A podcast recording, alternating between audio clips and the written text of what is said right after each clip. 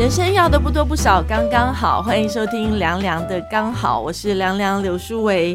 今天在节目中，我们邀请到一位作者，他叫做黄昭英，他最近出了一本书，叫做《正面迎击人生大魔王》。那我们进来欢迎他来跟我们聊聊天。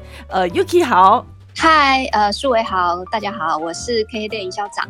那我最近出了一本书，很开心可以在。呃，今天的节目里面跟大家介绍，我是黄昭英 Yuki。为什么会叫 Yuki？哦，因为当时就是年轻的时候，就是在第一份工作在打工的时候，刚出社会的时候，嗯，然后那时候就是要注册 ICQ，我不知道现在大家还知不知道 ICQ 这个东西，在那个年代，如果知道有举手，就代表是同一个年代这样。然后那时候要注册一个账户嘛，然后就写选一个名字这样，然后所以后来我跟我的同事们就是在大家都在瞎起哄，然后就说你就叫 Yuki 好了，然后于。是，我就把这个当成我的这样，就一直用到现在。很好笑的是，的确，我后来在当业务的时候，然后有时候我明明就是在网络公司嘛，然后外商，可是呢，我的很多客户都是传统产业。那遇到很多董事长啊、总经理啊，他们的就是英文有时候很难记。如果你的你的同事他们英文的音节是超过三个音节，大家都很难发音。可是呢，我就很容易被大家记得，因为他们就用一个外号代称，就是 UK，所以反而让大家很好记。对对对，没错。有时候去日本。出差啊，或等等的时候，然后他们会说，就是哎，你是不是日本人啊？因为通常只有就是日本人才会用日文来当他的英文名字，这样。然后呃，Yuki 的日文是雪子的，是下雪雪子的意思。嗯，对。所以你本身会不会也是很喜欢？这个到日本去旅游呢，非常爱啊！我如果是疫情前，我们家就是还有小朋友，每一年会去日本二到三次啊。然后寒假、暑假是必去，春假就不一定。然后寒假都一定会去的原因，就是要去滑雪。小朋友很会滑雪，我的我是很差啦，但是小孩很会。对，大人就是怕摔啊。哎，那不知道疫情前最后一次出国你是到哪里啊？日本啊，就是日本，也是滑雪，也是滑雪。二零二零年的过年。对，这因为刚好呢，这个 KK Day 也是一个旅游的商业平台，刚好对你也是非常喜欢旅游的人来说，在做这份工作的时候，应该是如鱼得水吧。对啊，就我还蛮幸运的，因为我其实二十多年的工作只来只做过三份工作，然后第一份工作就是在网络业做了九年嘛。那那九年其实就是网络正在开始起飞的时候，所以很多新鲜事可以玩。像那时候我们的平台有做那个交友服务，我们就是第一批员工都要上去注册账户，然后要跟网友聊天，超好笑的。然后每天我都在上面写日记，然后还真的有那么多莫名的经过的网友会来给你留言。有贴照片吗？有有有有，就是公司要求我们都要贴照。片，嗯，然后女生都是要要求全部都要注册，非常的有趣，因为就是新服务嘛，就是还是要自己的人上去玩。然后后来又有电商嘛，那公司开始出现拍卖、出现购物的时候，我们大家都会上去买东西啊，拍卖东西，就是一切都非常好玩。然后后来做到第二份工作，我在零售业嘛，我第一个。进去那个零售品牌公司的时候，是做卖那个就是 Keepling，就是那个比利时的那个猴子包包嘛。那那个包包刚好就是我就是学生时代最喜欢的，所以我家里有好有十几个那个同一个包包，我就很喜欢，那我就每天都在看新款，我就很开心。然后第三份工作来到 KK Day 就更棒了，因为我就很喜欢旅游嘛，嗯，所以就是这些旅游的体验商品，因为我们是卖给自由行旅客用的那种零件，我们不是卖那种包团式的，所以我本来就是爱自由行，所以我都会自己。用到，比如说这些什么缆车券、滑雪券啊，然后或者是泡汤啊、体验啊、美食啊等等的。所以其实我自己去自由行的时候，我们网站的产品我也是会滑到透，就是全部把它滑完，看看还有哪一些可以去。什么在北海道的那种冰湖上面挖一个洞在那边钓鱼啊，这种体验它也有。哦，有这种体验啊，都是一些很有趣的。对对对，这种感觉就很想玩呢，就是要有一种新鲜的点去切进去的话，在一般的旅游当中，你就会胜出。对，像现在做国旅也是这样嘛，因为现在台湾不能还是不能出国，我们做国旅也是，就是我们的商品都是我同我跟我同事我们自己爱玩的，然后就把它放到网络上卖。刚刚那个 Yuki 跟我们讲了，就是说他从以前到现在，目前他只做三份工作，其实还有那个第零份工作，就是你以前小时候打工的工作。我在这本书里面看到，我真是觉得这个老板实在是，我们可以请那 Yuki 自己来分享他小时候打工的经验。哦，好啊，就是。呃，那时候就很流行打工嘛，就是学生。可是现在这个年代好像比较不流行。呃，我我就记得我的，就是因为我们就是类类似老板家里面的工家庭工厂那个概念这样。然后呢，我们就是用按件计酬。那可是跟我一样去打工的都是一些长辈，就比较少像我这样年轻。那我我同学两个跟我一。我们是一起去的啊。嗯，然后我的做的量啊，因为我们是按件计酬，我们是按时间计酬，不是按件计酬。但是我们做的事情就是一件一件，所以呢，我因为年轻嘛，然后眼明手快，所以我动作都比别人快，所以我每次都会做别人家的三倍以上这样。就比如说一样算时间，可是呢，我时数结束之后，我的那个产量都是比别人多。那老板就老板老板娘就非常爱我，就觉得说哇，这个噪音真的是。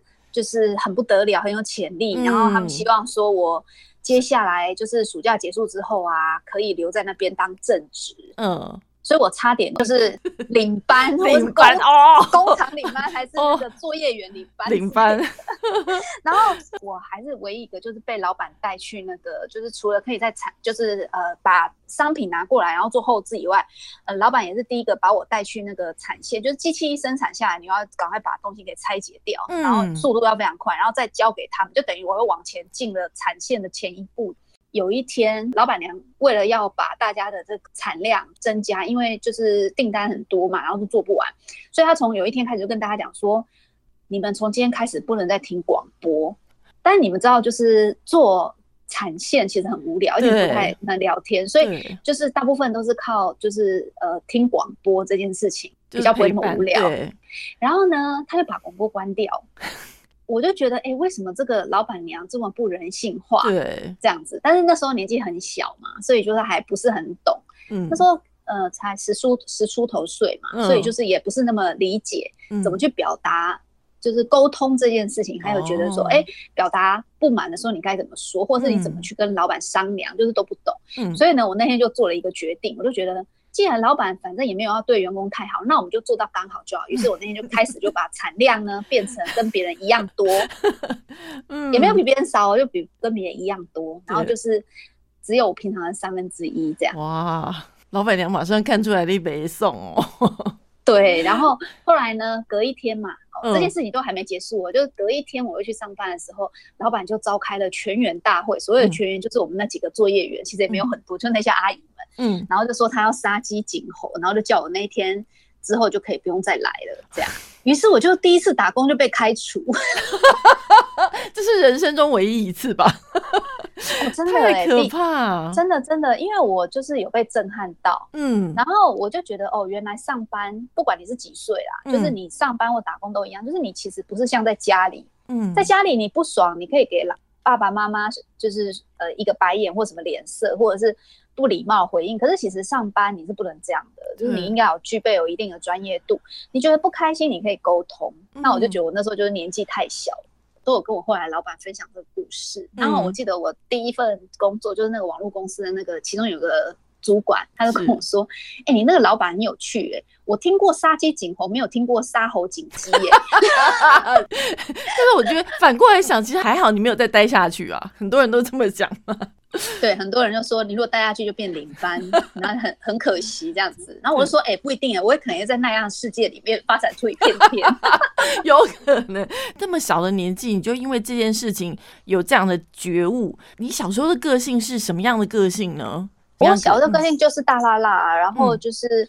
呃，父母的照顾也是蛮多蛮好的，所以就是大家都是直来直往啊。然后父母没有给我很大限制，像小学好了，呃，我我小学的时候只要寒暑假，还有为未就学前，就是我都要到云林的乡下陪奶奶。嗯，对，所以就是我是一个比较大自然放养的小孩这样。然后国小的前四年，我又读那个号称是都市中的森林小学，它是一个公立的。实验学校这样子，然后所以我们每一个班级都有一块田可以种菜，嗯，在公馆那边，所以我觉得我的那个成长背景可能跟非常受约束或者是比较规矩的这种孩子不太一样，嗯，对，所以我觉得也比较个性也比较直接一点。那所以我觉得那一次是算是我的半实验性质的出社会，因为那时候就是还很小啊，十几十出头岁这样。父母对你的影响是一个。在从小到大的过程当中，蛮就是嗯，就是我们还算是比较传统的家庭嘛，所以就是还是会蛮以就是父母的长辈的看法跟意见，就是指导为最高指导原则，然后对我也算蛮严格的，嗯嗯，这样也是属于当年还是会体罚的年纪，嗯，就是那个年代还是会体罚，对对啊，所以就是还是算是约束蛮多的，但是我只要到乡下就跟阿妈就像放羊的一样。对，差别很大。这样，但是在看你的书里面哦，就是妈妈对你的未来的前途决定权其实蛮大的，是不是？妈妈都会希望你怎么样怎么样？你都会乖乖的照着做吗？其实是会，就是像比如说，呃，我书里面有讲到说读书好了，就是我觉得我明明是个会读书的人，然后我妈妈就跟我说，你去念高职，然后念会计，然后毕业之后就可以去上班。嗯，那我也听她的话选了，可是我心里面还是会有一些不甘心，就觉得说，为什么功课比我差的人，他们都可以去念普通高中，然后考大学嘛，以后考大学，那我为什么就是功课很好，还要去念职校？嗯，这个是当时就是。呃，对一个十六岁嘛，那时候高职十六岁的时候，我会有的一个算是遗憾吧。所以后来我也靠我自己的能力，然后呃，毕业之后我还是继续。考了台北上专嘛，嗯，然后就是上专科，然后后来我也在职念了研究所，然后都是靠自己的力量，因为我觉得就是父母当然会给你一些方向，但是我觉得每一个人对自己都有他的自己的期待吧，嗯，对，那可能对妈妈讲的也没错，就是的确念职校是比较可以学一些实务的东西，然后你念书不一定会有好的工作，可是你有一技之长，其实对工作找工作比较有帮助。的确，妈妈说的也没错。可是每个人有自己想要的人生，然后对我来讲，可能我也是想要有实务的能力，但是我还是希望我的学位可以有一定的一个我想要的位置。虽然我那时候在职念那个 EMBA 的时候，就是我是念行销硕士班嘛，然后那时候我我第一份工作很忙啊，然后我的主管都一直跟我说：“哎呦，你高中没毕业，我们都会升你起来当协理，你有什么好担心的？” 现在根本就不是一个讲究学历的年代了，你还去补什么学位？而且，哦，工作已经那么忙了，然后你应该多休息才是对的，还去念什么书？对我做主管，才说你没听他的，就是代表你的能力是非常好的。我是很认真呐，能力我觉得比我能力好的人一定还有很多，可是我是真的是很认真、兢兢业业的一个人吧。嗯嗯，对，大家就是可以理。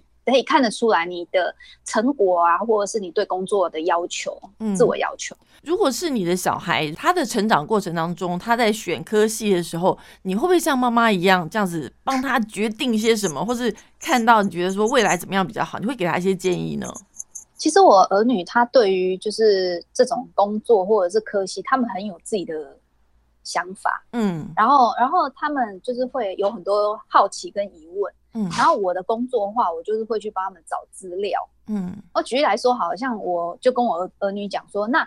我如果你们想跟妈妈要念职校的话，那就是比较不用有课业压力嘛，因为他们就是不喜欢读书，不喜欢死读书啦。嗯，我说那你就念职校很好。嗯，然后呃，他们就会想要知道说，哎，那他喜欢的、有兴趣的领域有哪些学校有？然后那些学校距离家里 多远？因为他们觉得住在家里比较爽，代表他很爱这个家。因为有些小朋友他们想说越远的越好，因为我们家算是一个比较自由的家啦。嗯，对啊。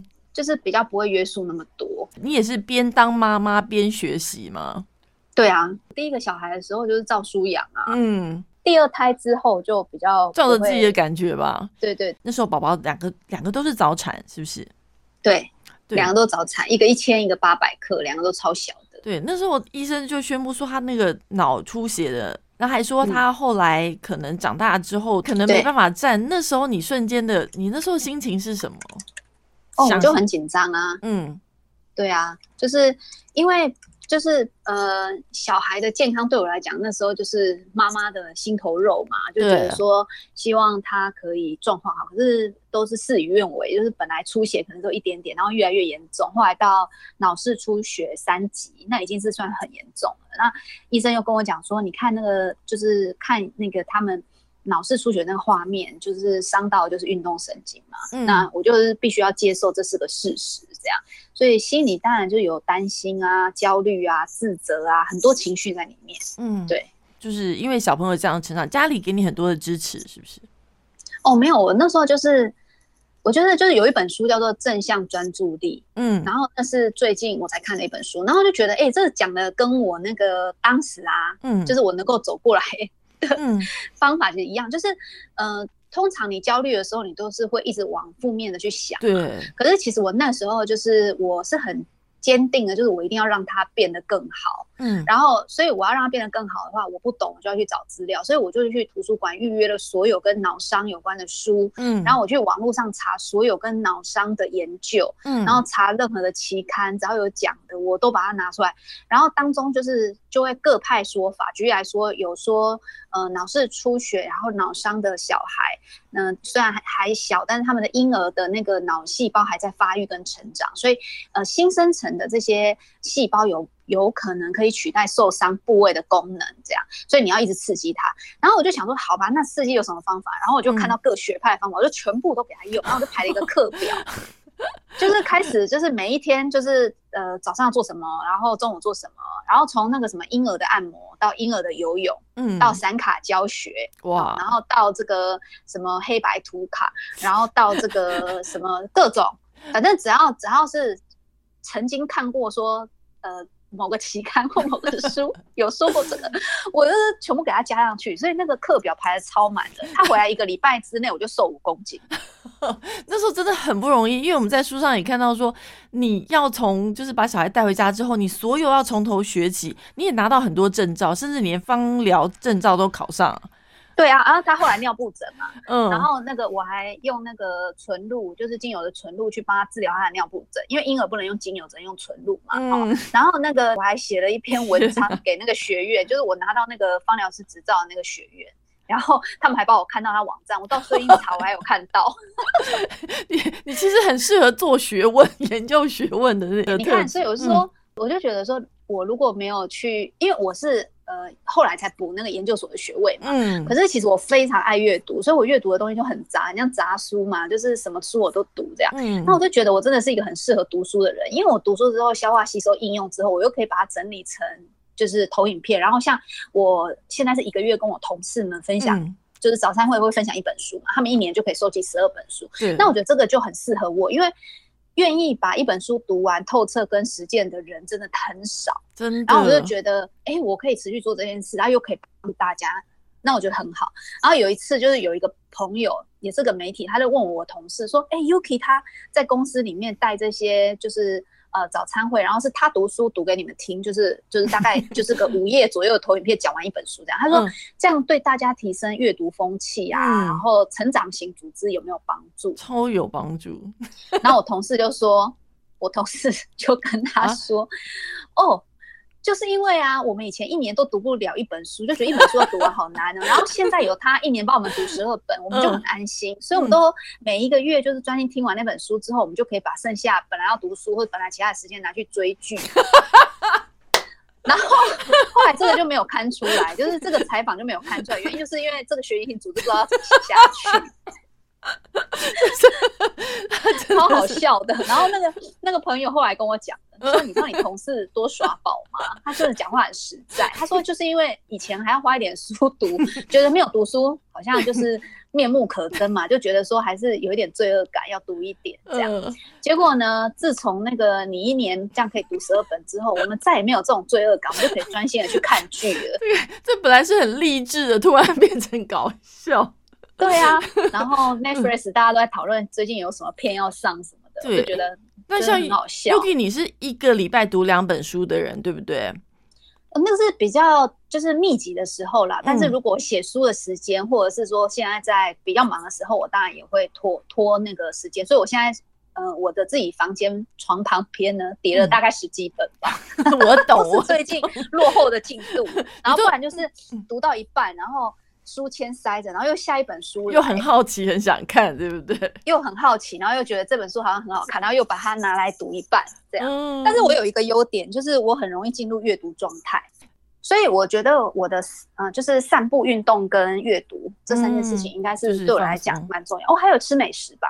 哦，最近是有在健身吗？对，一直都有在健身。其实健身对于情绪是很好的一个抒发，因为你在这个书里面有提到说，其实很多人在遇到，比如说像小孩这个早产，或是一般有这个儿童先天性疾病的家长，他们其实有些人是可以很勇敢的度过，可是有些人他可能在内心当中自己承受很多的负面情绪，或者是累积太久了，会有一些压抑或者怎么样的。那我我不知道你有没有什么样的方式，因为你在书里面告诉大家说，我虽然会难。难过，但是我真的会哭出来，然后来发泄我的情绪，所以你没不会去呃可能会忧郁或对对对。对对对，你你可不可以跟大家分享？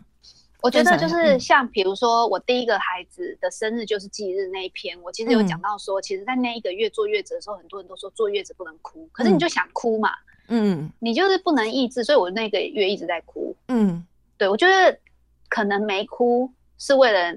不要什么坐月子哭会伤眼睛、伤视力，可是哎，这样我的心里会生病哎。对，所以我哭的话，我宣泄了我的这种不舍啊，或者是难过啊，或者是失落啊，或者是自责等等的，那可能也是一种治疗。嗯，我觉得对，所以就是我觉得自己的身心理健康是仰赖于你需要。更了解自己，然后正视自己的情绪，而且要能够理解情绪是不会一下子忽然不见的，而你压抑也不会让它变好。你就是应该把它抒发出来，在一个安全的环境里面抒发出来，这样。尤其你周遭的一些朋友，我相信在很多高压式的工作环境当中，会有很多人会有忧郁的状况。所以你都用什么样的方式？比如说你的同事他们来到你办公室，或者你感觉到他们的情绪可能焦躁或失控的时候，你会用什么样的方式去帮助他们？就是讲到这个，我就觉得蛮有趣，就是。我从当妈妈之后吧，那当妈妈之后，其实我们有一个早产儿的社团。那社团里面有超过五六千人，然后都是早产的妈妈，然后每次就是那个经历都差不多，就是啊，大家小孩忽然之间早产很慌乱啊、不安啊，不知道该怎么办，他们就会在那边问问题嘛，哈。那还有就是说，哎，可能呃遇到脑伤啊、遇到视网膜病变等等问问题，那我就发现说，哦，好多人好容易来跟我倾诉他的焦虑跟不安。然后呢，后来就是我到了就是又复出职场的时候去，呃，就是零售品牌公司当总经理嘛。那那个时候总经理是有自己的办公室，可是我就。发现说每一次就是同事只要进到我那办公室，几乎都会哭，就是不管今天是来跟我谈什么，或者是跨部门，嗯，就是跟我也不熟，然后进到我房间讲讲，他们就会哭，然后我就我就开始觉得，哎，好好好有意思，怎么会这样？然后后来我现在就到了就是电商平台嘛，那到旅游电商平台，我也发现说，哎，有时候同事可能讲着讲着也会哭，嗯，就是我就觉得，哦，原来可能跟我聊天有很好哭的这个这个。让他们可以抒发情绪，然后很好哭的这个开关吧。嗯，也让人感到很安心，可以信任。对，可是有时候我们就根本还没开始讲哎，可能才讲一句话而已，他 一两句话，或者是我根本只是问他说：“ 哦，那真的这部分还好吗？”这样他可能就开始哭了。然后我，所以我后来就是觉得我可能有某方面的是这方面的天赋，或是 talent。然后我觉得那个可能是个礼物吧。所以我后来前几个礼拜。我还去受训呢，我去我去报名，我自己报名了一个周末，然后我就报名了那个张老师，嗯，他们那个就是机构开的课，叫做叙事疗法，哇，然后里面就是在教。然后我的同学哦，那整班三十个人，除了我，几乎只有我一个是外行，其他全部都是智商师、跟心理师，然后社工，然后只有我一个是莫名其妙半路拉出来跟 人家在那边听。然后演练的时候，我就发现说他们真的都很专业。嗯，然后我也开始学会哦，就是如果我做不到引导或者是太专业，我先有个概念，然后前面我可能先学会。宽容的倾听，嗯，哦，就有一本书里面就讲到说，宽容的倾听，宽容的倾听就是我们如何不打断他，嗯，然后如何就是就是可以先让他就是完整的表达，这样，那其实那就已经很帮助他。那只是在叙事疗法里面，他们的专业又会教你说，哦我们不能被来问者就是带着跑，不然我们可能就是签了一个小时，然后他的状况也没有更好，所以就是要如何引导他去思考，他是可以控制自己的。这种负面看法的这样，那我就试着去学习跟揣摩吧。但是毕竟我不是这个科系，也没有这方面的证照，所以我觉得我学起来还是很难。可是，可是我觉得你愿意跨出那一步，就代表其实你是一个充满好奇而且愿意学习的人。而且对对你未来可能也是为了要帮助别人才要去上这个课程。对，因为像最近有一个调查，他就讲到说，现在的世代就是从 Z 世代变成 P 世代。是。那 Z 世代是 Generation Z，是代表年纪嘛？他们就说现在二十二岁、二十三岁或以下的人叫 Z 世代。那 Generation P 的意思就是说 Purpose，就是说。Generation P 的人，他们已经不是像第四代一样哦，他们追求的东西。P 四代的人，Purpose 的人追求的是我生命的意义。就是说，我觉得每一个人人都觉得，哎，我今天出来工作，并不是只是为了赚一份薪水，或者是自我实现。我相信我在这个世界上有我存在的特殊价值，所以他在追寻的是他的个人在这个生命里面所创造的。是什么样的特殊意义？嗯，然后我觉得我在看这个 Generation P 的时候，我就觉得很有共鸣。嗯，然后我还为了这写了一篇文章，然后我就遇到很多人都来跟我讲说：“哎，你写那篇文章我好有共鸣。那我发现不是只有 Z 世代，就是连年纪跟我们差不多，我四十三岁嘛，是，就是四十几岁的、三十几岁的都有跟我讲，就说他看到那一篇，他也觉得很有共鸣。就是我发现。不是为钱而工作而已，当然薪水很重要，但是就是寻找说自己特殊的生命意义也很重要。那对我来讲，你刚刚问我为什么会想要去学这个，就是我当我发现为什么他们特别看到我容易哭，或者是说当他的主管跟我讲说他跟他讲很多次都没有用，可是我可能跟他吃一顿饭就好了，那我就觉得我一定是有特 殊的使命吧，不然为什么你会拥有这方面的？